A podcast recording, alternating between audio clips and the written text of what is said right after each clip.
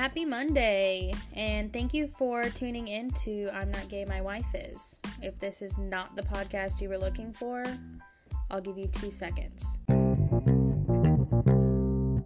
Okay, fortunately for you, I am your host, Sheridan, but I'm gonna be honest with you, this was a lot harder than I thought it would be. Uh, but I am excited about the content that I put together for you guys, uh, especially over the next few weeks. So hopefully you stick with me. So this whole idea started way, way long before I realized it had.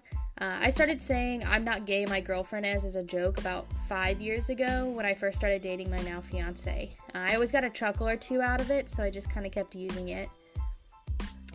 And I can use it because for the majority of people, I'm pretty much unclockable. Uh, when people find out that I'm a lesbian, they're usually surprised, which honestly is shocking to me because I don't know, I feel like I give off major gay vibes, but I guess I don't to some people.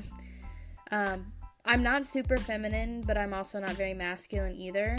Um, but I'm not really directly in the middle. So I don't really know where I fit into the typical lesbian mold, which kind of leads me to the whole point of starting this podcast which is fuck the mold.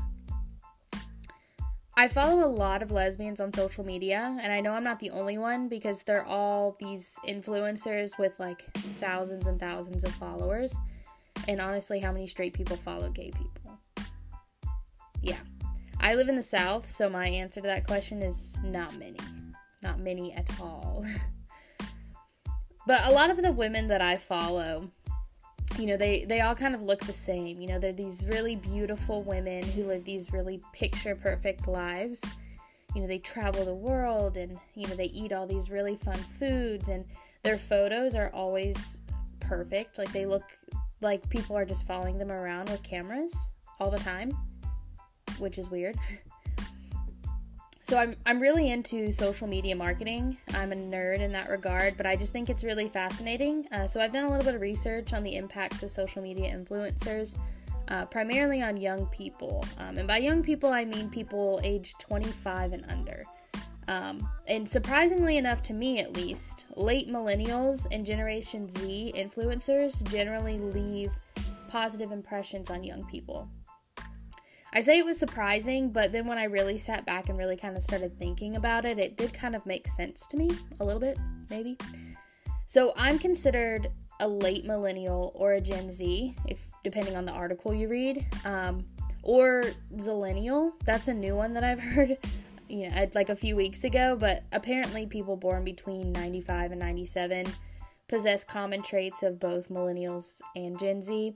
And I was born in 97, so I guess wherever you think I fall, that's we'll just go with that. That's where I fall. But when I was really trying to figure out who I was, I was 17 years old. And when I say trying to figure out who I was, I mean trying to figure out my own sexuality.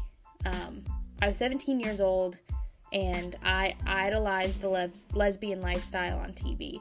I watched Orange is the New Black, which now that I'm saying it out loud, probably isn't a great example, but I watched that and I watched Grey's Anatomy.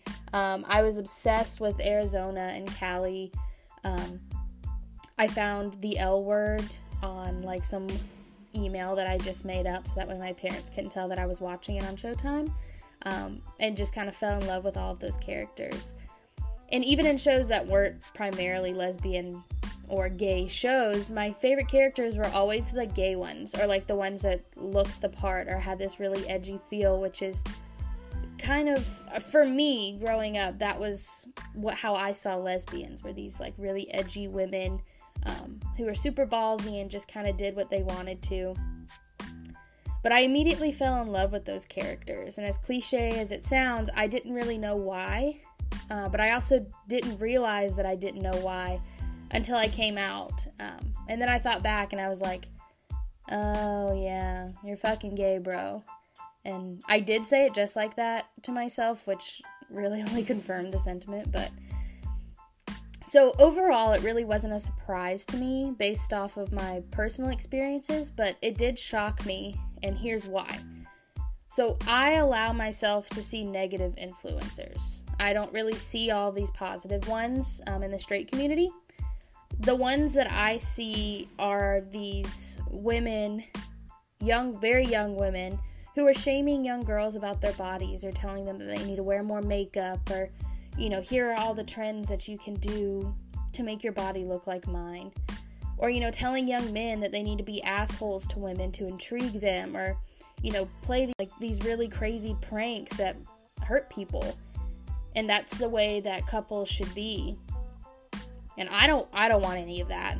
But I just feel like there's a lot of that circulating through our generation. And I'm not a huge fan of it. But back to the social media lesbians. So the few that I follow are very similar. I am a family gal through and through. I've imagined myself getting married and having a house full of kids and the whole nine yards ever since I could remember. So, those women living out my fantasy of what I want in life, those are the women that I typically follow.